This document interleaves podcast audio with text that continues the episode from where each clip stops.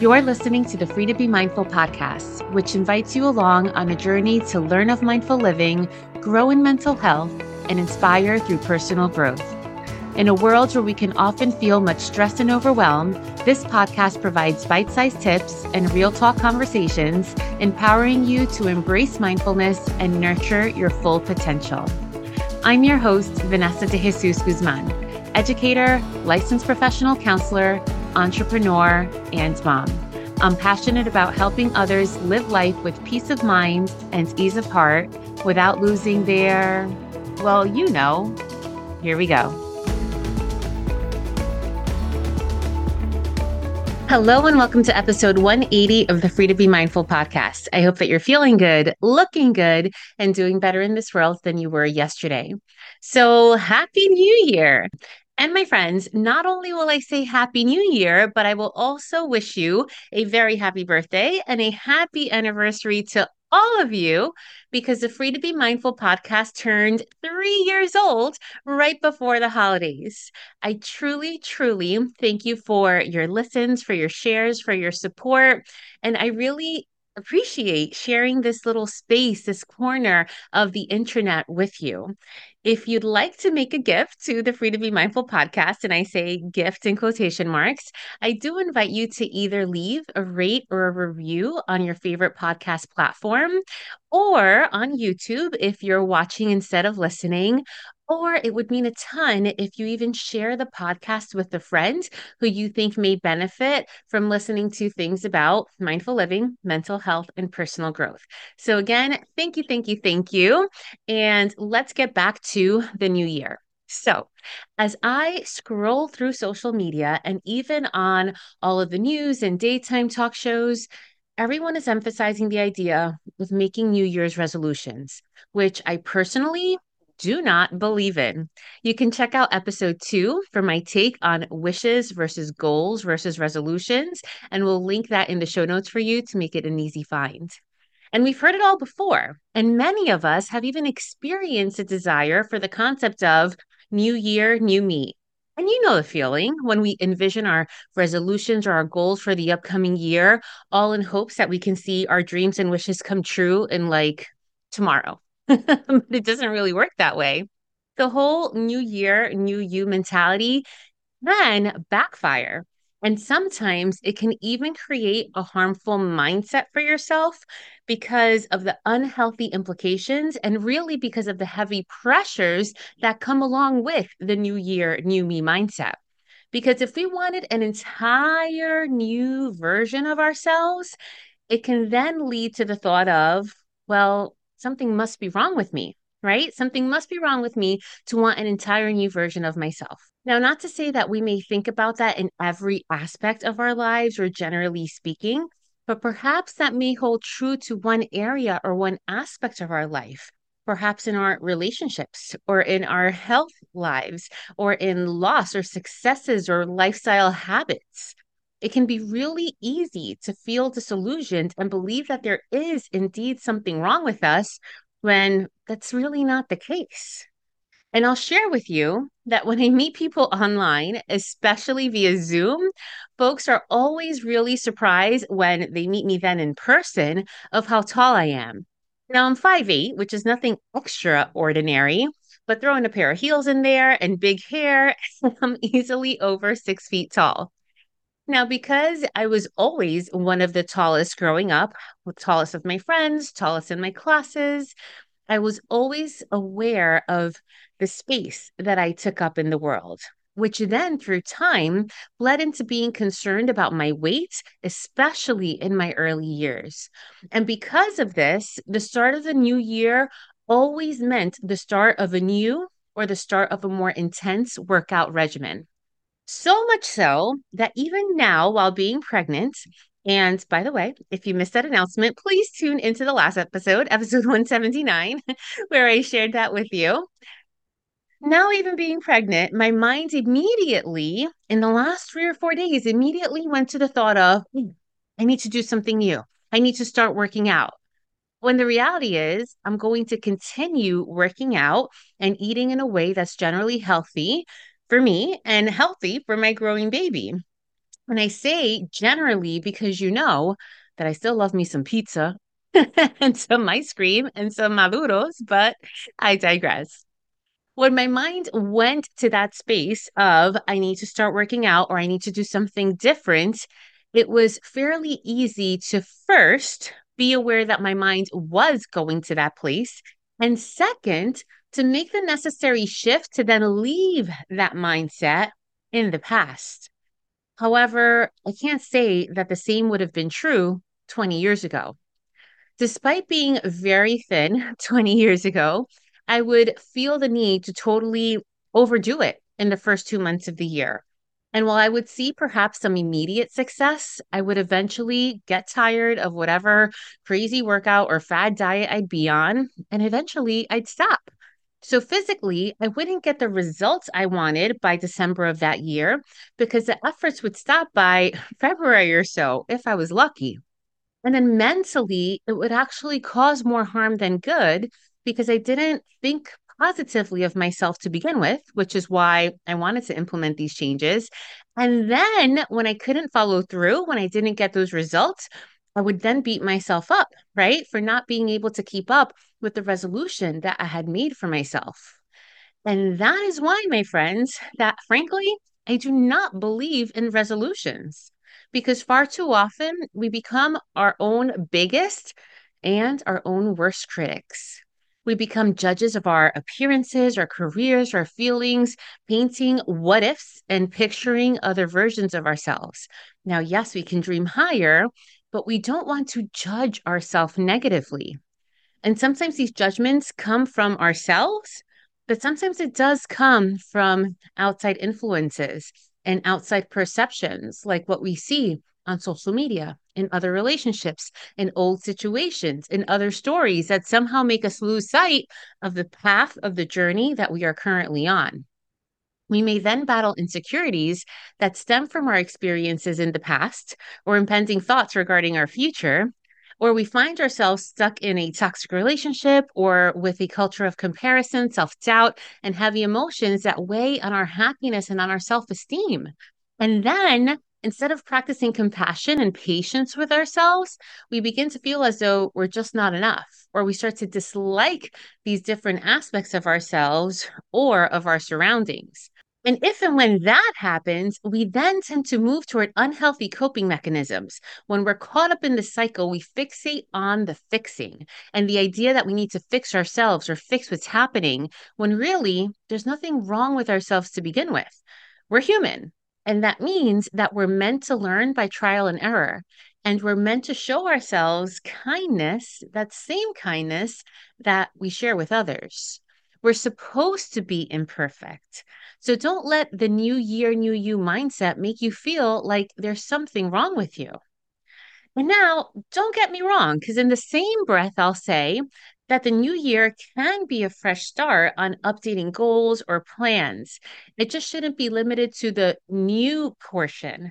And you don't have to wait until January first or until Monday or until the next day to start. You can implement new goals at any time, because you may be thinking, well, let's say if there are things I want to change, does that mean that I have to throw out my resolutions? No, we can resolve to do better and to live better. But instead of thinking that we need to change who we are, we can instead put in the effort to heal and encourage ourselves. So then you may ask yourself, how can we still kick off the new year with a fresh start, but change the unhealthy resolutions into healthy habits? Fact is, my friends, that research shows that twenty-three percent of people quit their resolutions by the end of the first week. The first week! And forty-three percent quit by the end of January. And the numbers don't lie. I actually think those numbers are kind of low. But regardless of what the numbers are, we should be curious about what they mean. And why is it that so many people, regardless of percentage, why is it that so many people end up dropping their resolutions, which were meant to help in some aspects of their lives, but yet here they are forgetting them? And the answer is that resolutions might be trendy, but change isn't. Change comes from when you want something for yourself instead of for a tradition's sake. And that can be either long-term or short-term, depending on when you identify the need for change and what the change is and the effort that you're going to put forth to make that change. So we just want to recenter the intention and the purpose of our resolutions. So first, I encourage you to shift your mindset from resolutions to goals. Consider the intention behind the resolution or the goal that you're making. Is the goal something that brings you happiness, or are you doing it for some external reason or motivation? Sometimes we do things because we want to look a certain way or feel or be a certain way. And this can put emphasis on that external validations rather than internal validation or internal self-love. When we desire change, it must start and end with us in order for that change to be truly successful and for it to truly stick. We have to target what our intentions are for us. And then to make a goal into something manageable, take a look at how you're shaping your goals. Make them bite-sized so that you don't create these intense pressures on yourself. This way you can determine what you truly want to achieve, which helps you have realistic expectations in that process. When we have resolutions, we want to feel happy when we reach that goal. But sometimes we don't reach the goal overnight. It may take us a while to get there, and then we may forget about that goal. And we then won't want to be so hard on ourselves if that goal changes, or if it doesn't happen, or if the season of life just doesn't make that goal a possibility for you. Maintaining flexibility and openness with what you're hoping for is key. And in addition to making these goals bite-sized, I'm also a big believer that instead of making resolutions for the entire year, do them in quarters. Just think about for this first quarter of the year, January, February, and March. What do you want to accomplish? What do you want to do? What do you want those three months to look like? And that makes it much more manageable than thinking about this one big thing for the entire year. So remember that it's not a bad thing necessarily to make New Year's resolutions, but we have to be flexible and we have to be accountable with them, whether we call them resolutions or goals. We have to do the work. And in order to do it, we have to really understand what that means and then what we've done so far. And if it helps to change the verbiage again from resolutions to goals, go for it. And I do have another issue with resolutions because the whole new year, new you mindset can discredit the work that you've put in to date. So we know that life is filled with road bumps and learning curves, but these issues, these challenges exist in our lives to remind us of who we are and what we've been through. Because we all have stories. We all have experiences that have either hurt us or helped us or shown a light on what truly is important to us. And some of these experiences may carry pain or shame, and it can be easy to pretend like they never happened, right? Like they never even existed. But we shouldn't disservice ourselves by forgetting the things that made us stronger or the lessons that we learned. It doesn't mean that we should focus on the negative, but the tough things that we go through do create someone filled of grit and resilience and perseverance. And there's something special to be found in that. So we shouldn't disservice ourselves from the work that we've put in to get to this better place that we're hopefully at. And maybe it is that we've tried therapy for the first time to work through our issues. Maybe we just learned from a mistake. Then we've made the changes and, and implemented them for a whole new outcome or for new situations. Maybe it was that we shed an old habit that wasn't serving us. Our current selves has made all types of mistakes. I'm the first one to admit that. We should use what we've learned from these mistakes as a tool of reflection, realization, and self-awareness. And then we need to keep going so that when the new year does come, we can't forget the projects or the habits that we've already instilled. Instead of doing that, we can instead carve out time for making sure that we're consistent with the efforts that we have been putting in.